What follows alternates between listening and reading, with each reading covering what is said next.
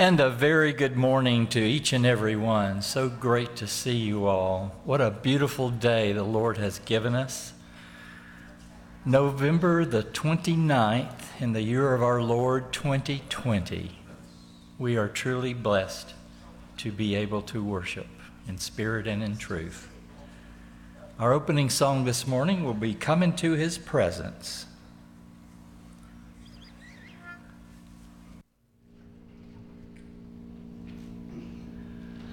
Come into his presence with thanksgiving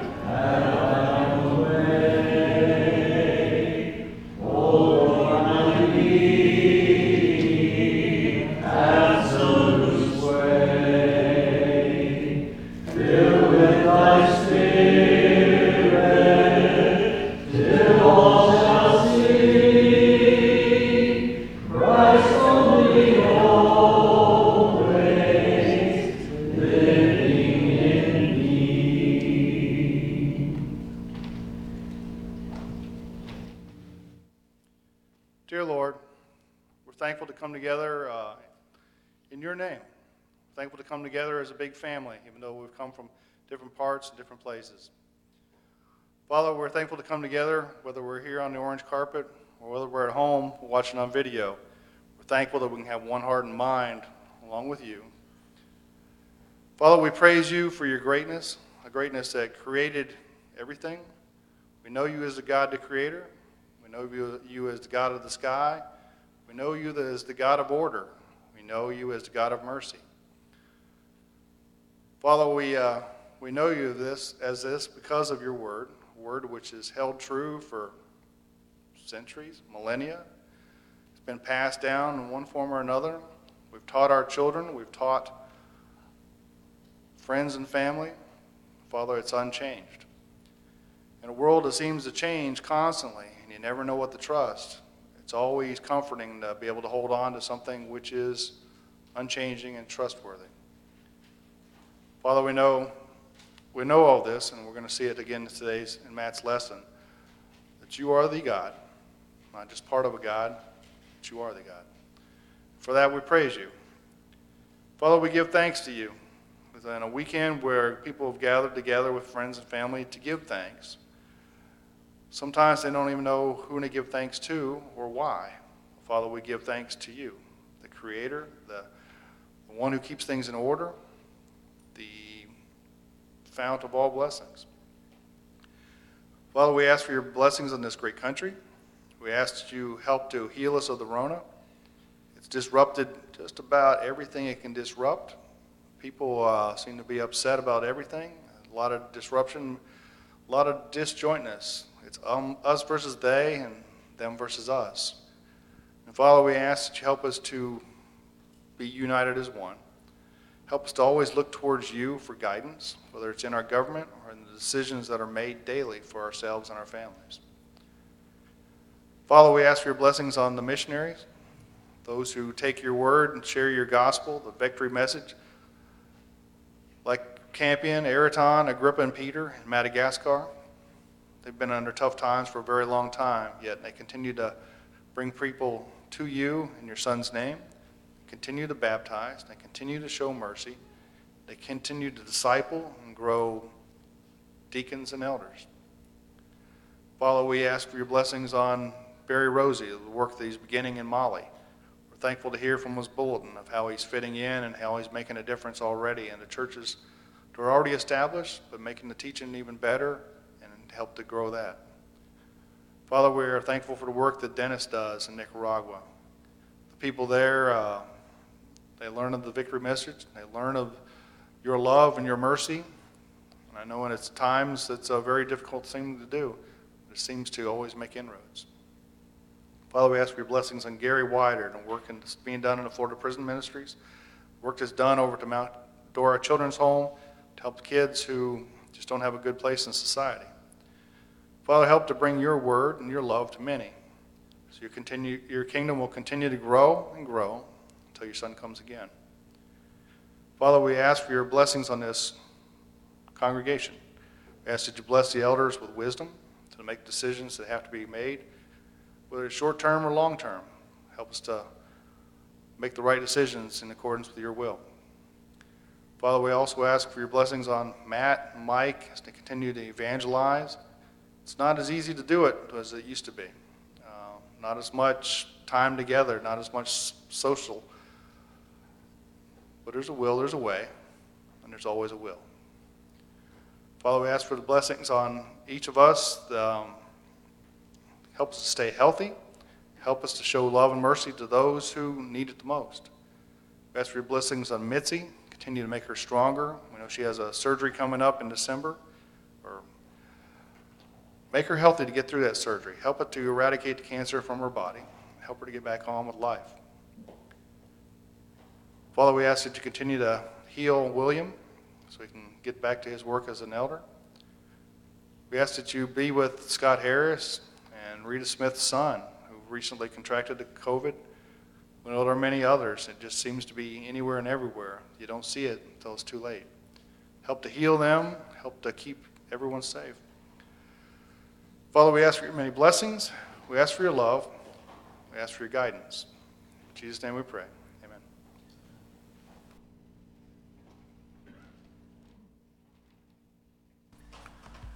Our next song will prepare our hearts and minds for observance of the Lord's Supper. I have selected Give Thanks. Apropos to that, I'll lead it slower and softer.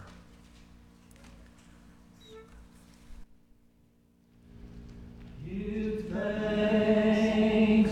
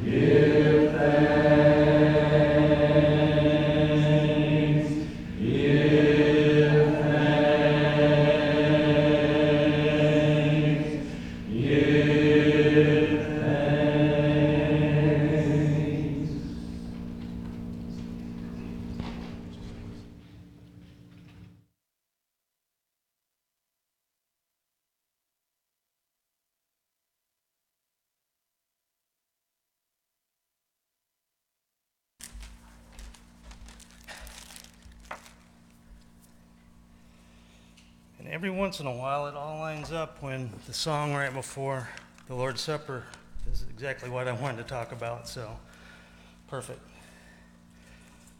In the last few days, we participated in a tradition in this country, Thanksgiving. Thanksgiving, that's a time when, when people around the country, they just thank God for all the blessings that, that He's given us. You know, it's, it's this time of year, Thanksgiving, Christmas, uh, it brings the whole country to look at, at, at Jesus. So it's a good time of year. But for us Christians around the world, we celebrate Thanksgiving every week. We celebrate the love God has shown us through the salvation that was brought by Jesus. 1 Corinthians 15:57 tells us, "But thanks be to God, he gives us the victory through our Lord Jesus Christ." So, how did this victory happen and what does it mean? You see, just at the right time, when we were still powerless, Christ died for the ungodly. Romans 5 6. And therefore, my friends, I want you to know that through Jesus, the forgiveness of sins is proclaimed to you. Through him, everyone who believes is set free from sin. A justification you were not able to obtain under the law of Moses. Acts 13, 38, and 39. Let's go to God in prayer and, and give thanks. Heavenly Father, we just thank you so much for Jesus, Father. Father, it's hard for us to understand that, that the suffering was needed for Jesus to, to go through with your will, but we're so thankful that he did so of his own accord, Father. He did it to be obedient to you, Father, but he also did it for us that we may be with you. Father, please bless this bread that represents his broken body. In Jesus' name I pray. Amen.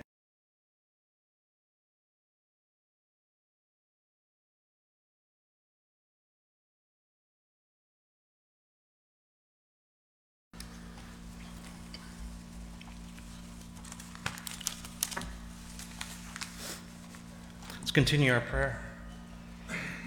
Heavenly Father, we again thank you so much for, for Jesus, Father, and that what he did for us, Father. We, we know that you've always taught, it's been written, we've seen it in history, that for the Israelites, the sins were washed away through sacrifice of, of blood, Father. But you gave us a sacrifice that's, that's perfect, one that has seen no sin, one that goes much farther than bulls and goats, Father, the blood of Jesus. Please bless this cup that represents his spilt blood that was shed on the cross for us. It's in Jesus' name. Amen.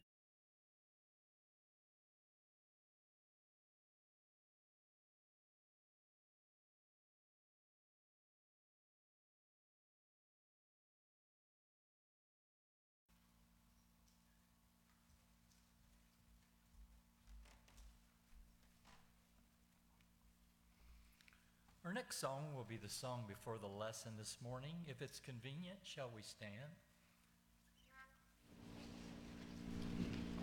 The Lord's our rock, in Him we hide, a shelter in the time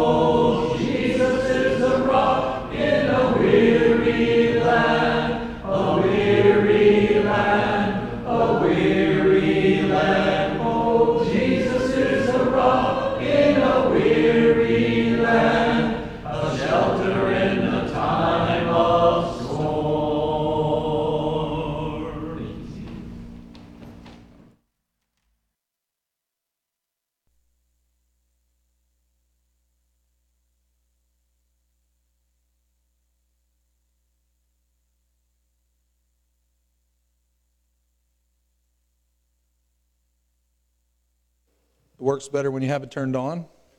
There we go.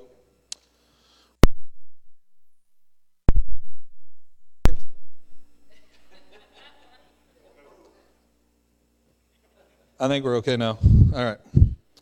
Might want to turn me down a little bit back there. okay, so we're going to continue our conversation that God is faithful. Remember, we are going to say this, you're going to hear this until this series is over, and this is going to be the longest series I've ever preached in my life. So get ready because you're going to hear this a lot. God is faithful, and you can trust God more than you can trust yourself. Don't forget, we ended with Joseph, okay? And Joseph had led us as Israel, right? Joseph led us into Egypt. Where we left off, Joseph was the second most powerful man in Egypt. Okay, so the Israelites were sitting in a pretty good situation. Remember, they had their own place in Egypt, which we discussed thoroughly uh, two weeks ago. So that's where we pick up. Now, Exodus chapter 1 um, is where everything is going to change. I wanted to show you this scripture real quick in Genesis to remind you of the promises that we're looking for. So Genesis chapter 15 verse 12 says, As the sun was going down, a deep sleep fell on Abram, and behold, dreadful and great darkness fell upon him.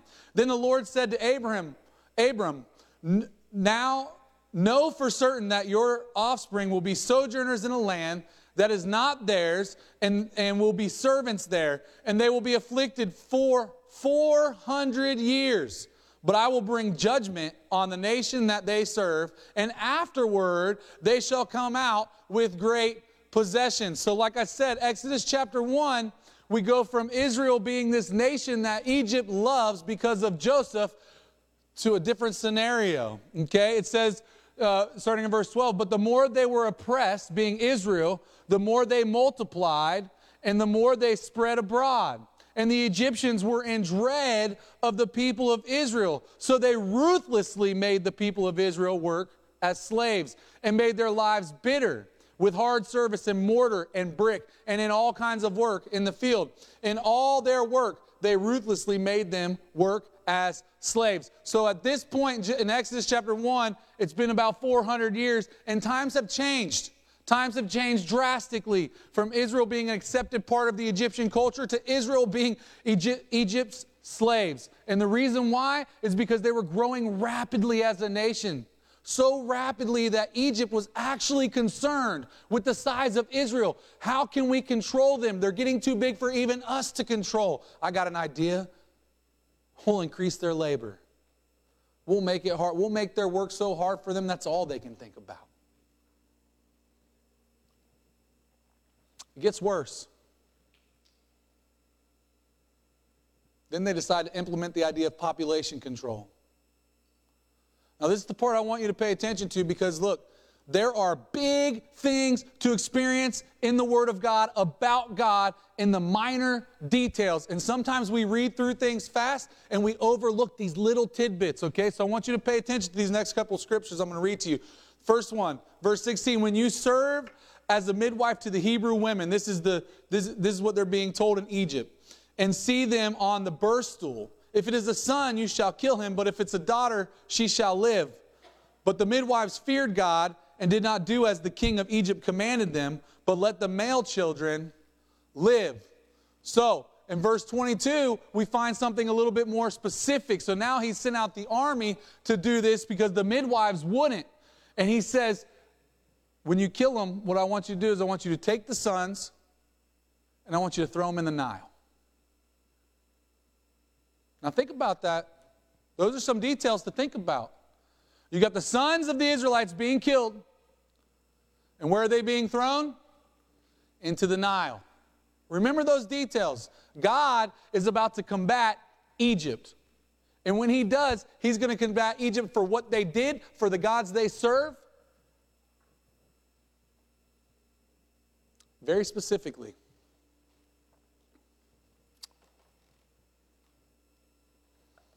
By chapter 2, the slavery has become such a big deal that for the first time in Exodus, the scriptures say that the people of Israel crying out to God. They're crying out to God. Okay?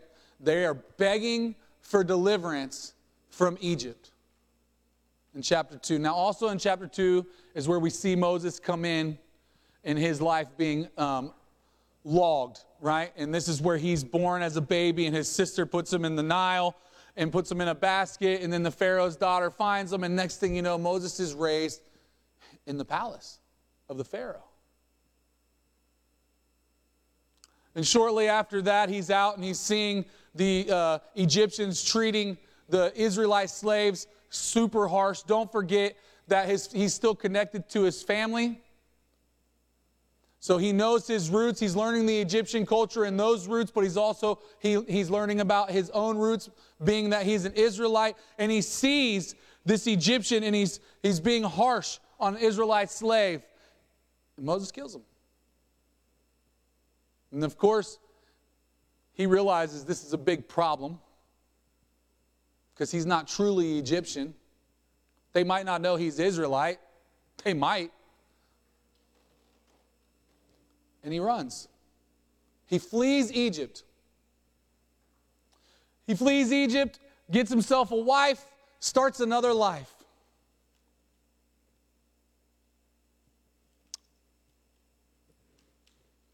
And then we have the burning bush in chapter 3.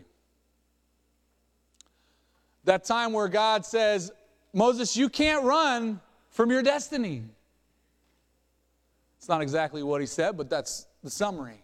You can't run from it. And you can't make excuses for what I'm about to do through you. Because believe me, he did. Moses, like many men, was nervous about speaking. He didn't like to speak. He says, I have a stuttering problem. God, why would you use me? I'll, I'll give you Aaron.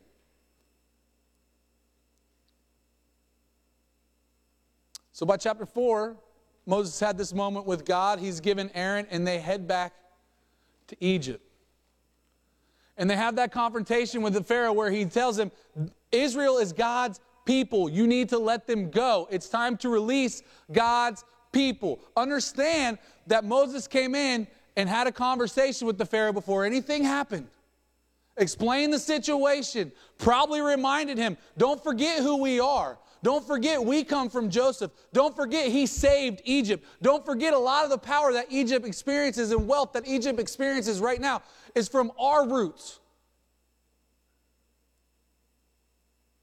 And you've enslaved us. It's time to let us go. Well, the Pharaoh doesn't like that. So what's he do? He comes up with another solution. We're going to make their labor even harder. We're going to make their lives even worse. Okay? Now, in chapter 4, I want you to see this. Chapter 4 is where he returns. Remember, that was chapter 5 we just discussed, but I want to show you these, these two scriptures back to back because I want to show you something uh, that happens here that you miss when you read it as a whole and you're separated by two chapters. Verse 29 in chapter 4 says this Then Moses and Aaron went and gathered together all the elders of the people of Israel. So this is when he, they first returned to Israel.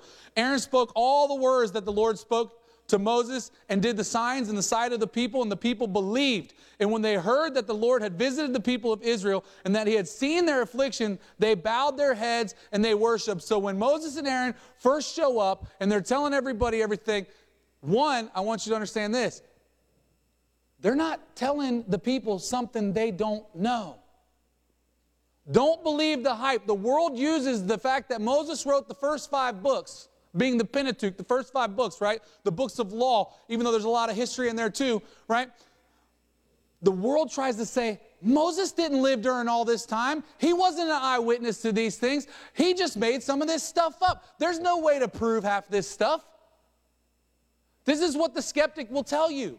Listen, Moses went into a place where people understood who they were, where people were still crying out to God. They didn't forget their roots. If he'd have walked in there and made up a whole bunch of stuff, do you think these people would have just followed along? Somebody comes into my family and tells me that my family has a bunch of history that I know isn't true. You think I'm just going to accept it?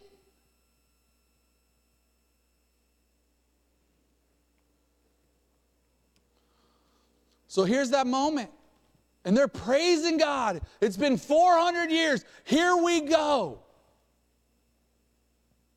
Like I said, Pharaoh increases their work rate. Chapter 5. By chapter 6, we have the same exact situation playing out with Moses. And look at what he says. He says, I say therefore to the people of Israel, I am the Lord, and I will bring you out from under the burdens of Egypt. Isn't that just what we read they were praying for? Weren't they praying for this deliverance? Weren't they begging God to be spared, to be, to be freed from slavery in Egypt? That's what we just read. When Moses shows up, they're pumped. They're worshiping God. By chapter 6, he says, You remember all those promises? You're going to be the generation that I give those promises to. You're going to be the generation that I give the land to. You're going to be the generation that actually starts a country with the land of its own that I have promised all the way back from Abraham. I will take you to be my people. Verse 7 And I will be your God, and you shall know that I am the Lord your God who has brought you out from under the burdens of the Egyptians. That sounds like great news. I will bring you into the land that I swore to give to you, Abraham, to Isaac, and to Jacob. I will give it to you for a possession. He's talking to this specific generation. This isn't a promise of things to come. This isn't something for your kids and your grandchildren and your great. We don't know when it's going to happen like we did before. This is a promise to them.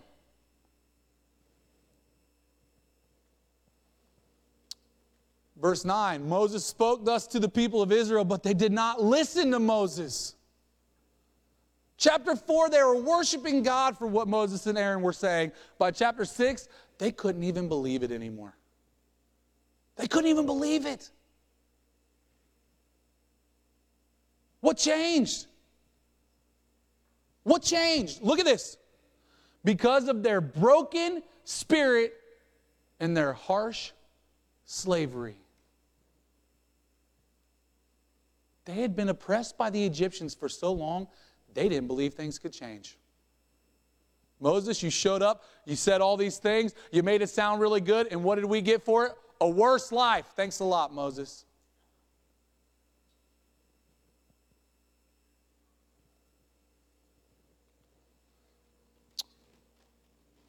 Chapter 7 is when things get real interesting. That's where the 10 plagues show up, right? You have the little, you have the little square off between uh, uh, Moses and Aaron and the Pharaoh and his magicians, and all that weird stuff happens, right? Like they create snakes, and, and then Moses drops a staff, and it turns into a snake, and he eats all the. All that stuff goes on. So you have your little uh, world of wizarding moment, right? Your little Harry Potter moment. And I got a lot of questions for that, but we don't have enough time today. Okay? But right after that, the 10 plagues begin. Now, I want you to realize something. One, I want you to see the bigger picture. One, I want you to realize that every single one of these plagues was a direct attack on the pagan, foreign, false gods of the Egyptians. Every single one. Most of them are very easy and very plain to see. These, the list just so happens to be the nine most powerful, once you include the Pharaoh, the 10 most powerful gods of the Egyptian faith. These were their powerhouses. Okay? But I want you to look. What happens on the first plague? The lifeblood of the economy, the lifeblood of the country literally turns to blood. Isn't that where they threw the babies? You ever think about that before? Isn't that where they threw the babies? Into the Nile? Turned to blood? So you go down the list, you see all the things that's going on here. And like I said, it's real easy if you go and you do a little bit of research yourself, because I don't have time to go through this detail by detail, although I would love to. I could do a whole sermon just on the plagues. Okay? That's not what we're doing today. We're trying to take a step back from the specific to see the whole picture. The only one that's very difficult to explain on this list is number eight. We believe that it was a direct attack against Seth, and that would be locust. The reason why that's difficult is because he's the God of chaos. He is the God of the storm, if you will. Okay? And why would this be a direct attack on Seth, you might ask?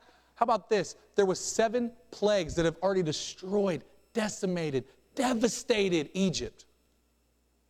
You prayed to Seth. You worshiped Seth because you knew there was going to be chaos. But Seth was supposed to make sure that it wasn't too much. You think by the eighth plague they're thinking this is too much? Then you get into the ninth plague Ra, the father god of Egypt, the sun god.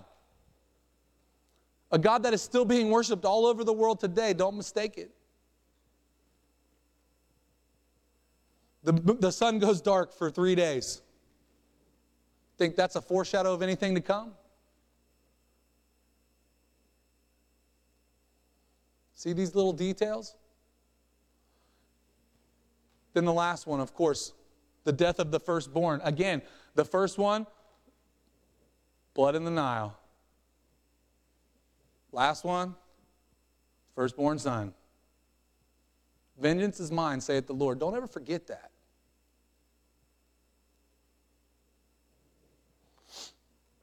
But of course, we get to the Passover, right?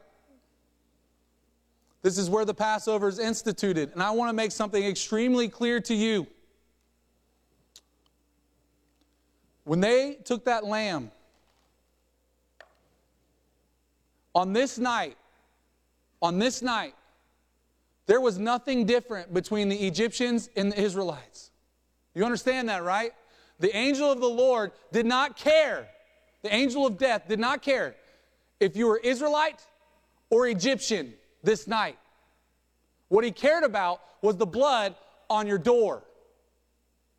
If you had the blood of the lamb on your door, it didn't matter if you were the best person in Israel or the worst person in Egypt. Do you understand that? If you had the blood on the door, he would pass over. If you did not have the blood on the door, it didn't matter if you were the best person in Israel or the worst person in Egypt. What happened? Think that's a foreshadow? Of course, it's a foreshadow.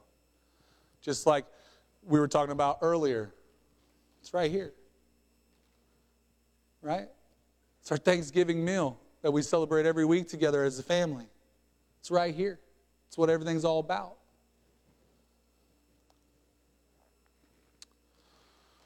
So, Exodus chapter 12, I'm going to read this part. For I will pass, starting verse 12.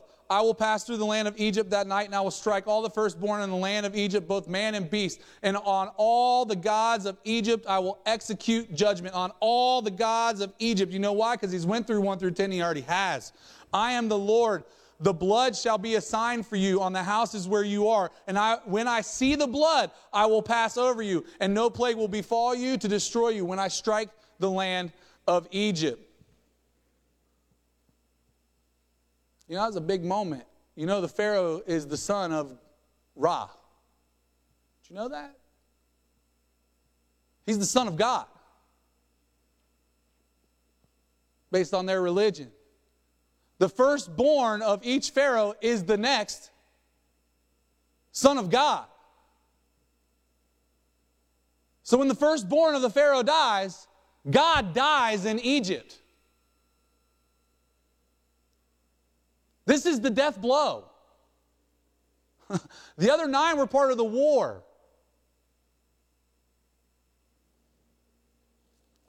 Now, look, if you go back and you study in detail, one of the things you will find is that m- there are multiple times during these 10 plagues that Egypt, in all of its wisdom, all of the Pharaoh's advisors, everybody, they are so over what's going on in Egypt that they are telling Pharaoh, just let them go. What are they really worth? Just let them go. And think about it at this point in time, the country is devastated. It is a shell of what it used to be.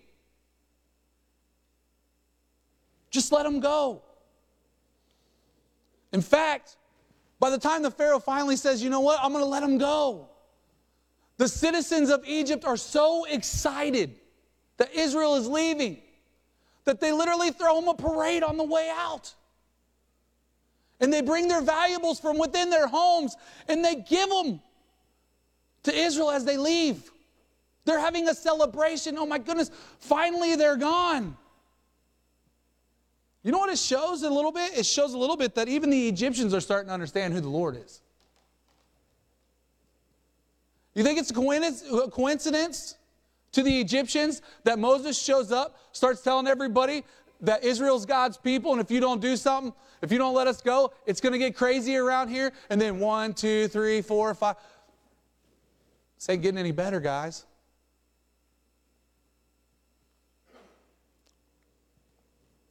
So they plunder him on the way out. Scripture says it was exactly to the day 430 years they lived in Egypt. 430 years. Don't forget this. Genesis 50, remember? Joseph told us this was going to happen this exact way.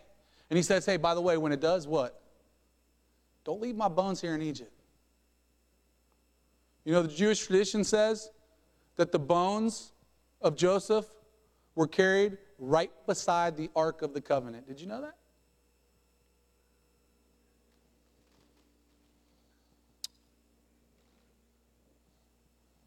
But of course, what happens? We know the next part of the story, don't we? The Pharaoh's heart is hardened, and he realizes he just let all of his slaves go. If, if we don't go back and get them, who's going to do the work? We're going to have to do the work. Not to mention, they stole everything on their way out, right? They didn't really steal it. We just kind of gave it to them. People were getting crazy.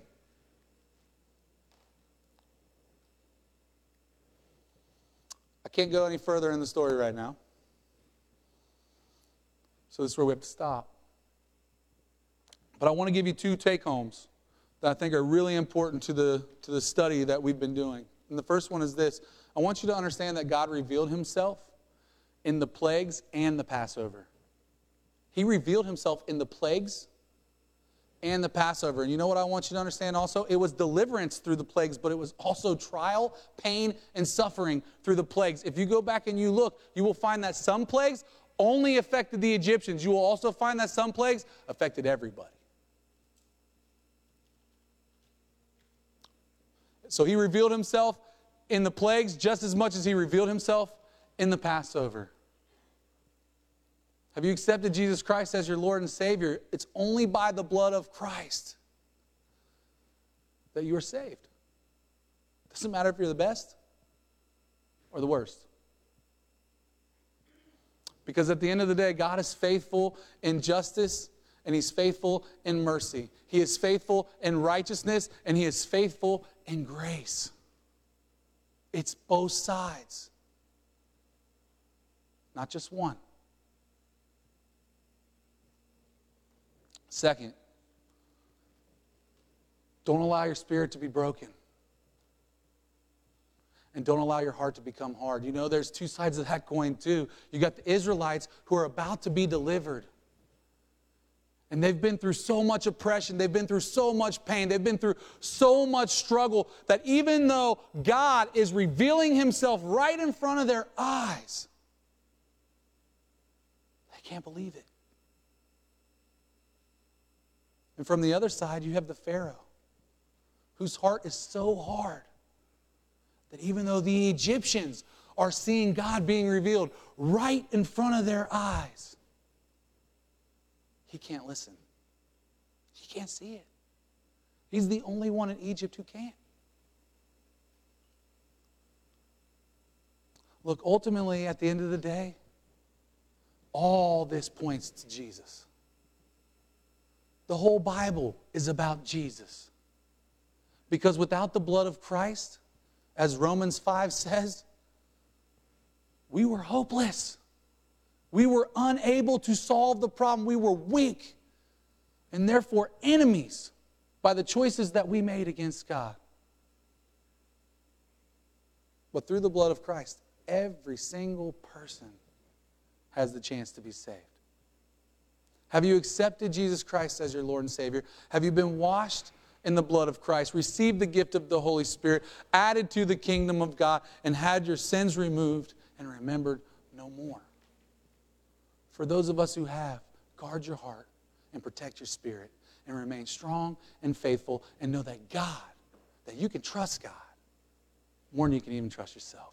If you have a need to respond to the invitation today, you can come as together we stand and sing.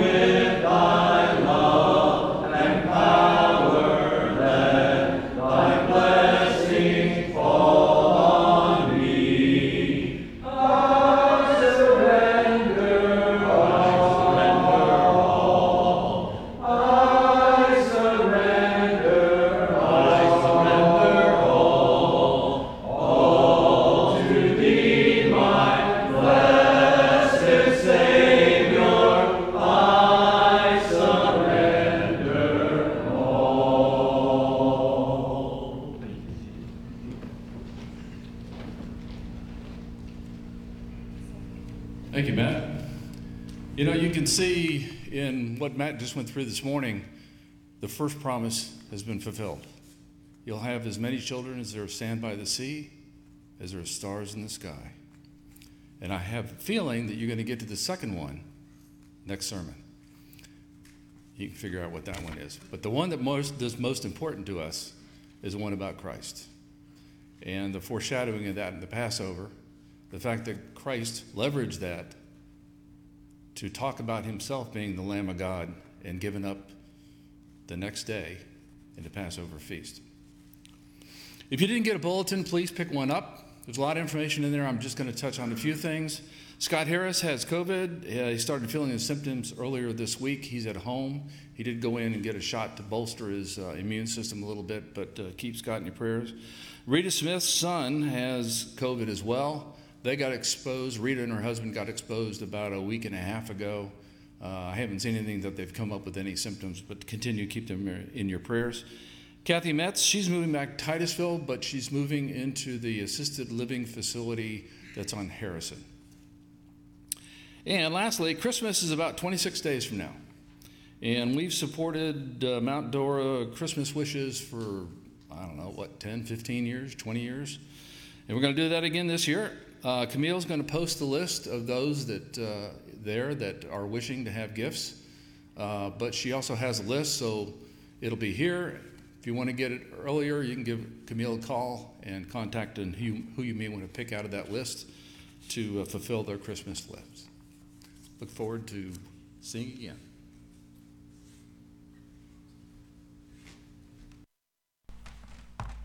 This will be our closing song. If it's convenient, shall we stand?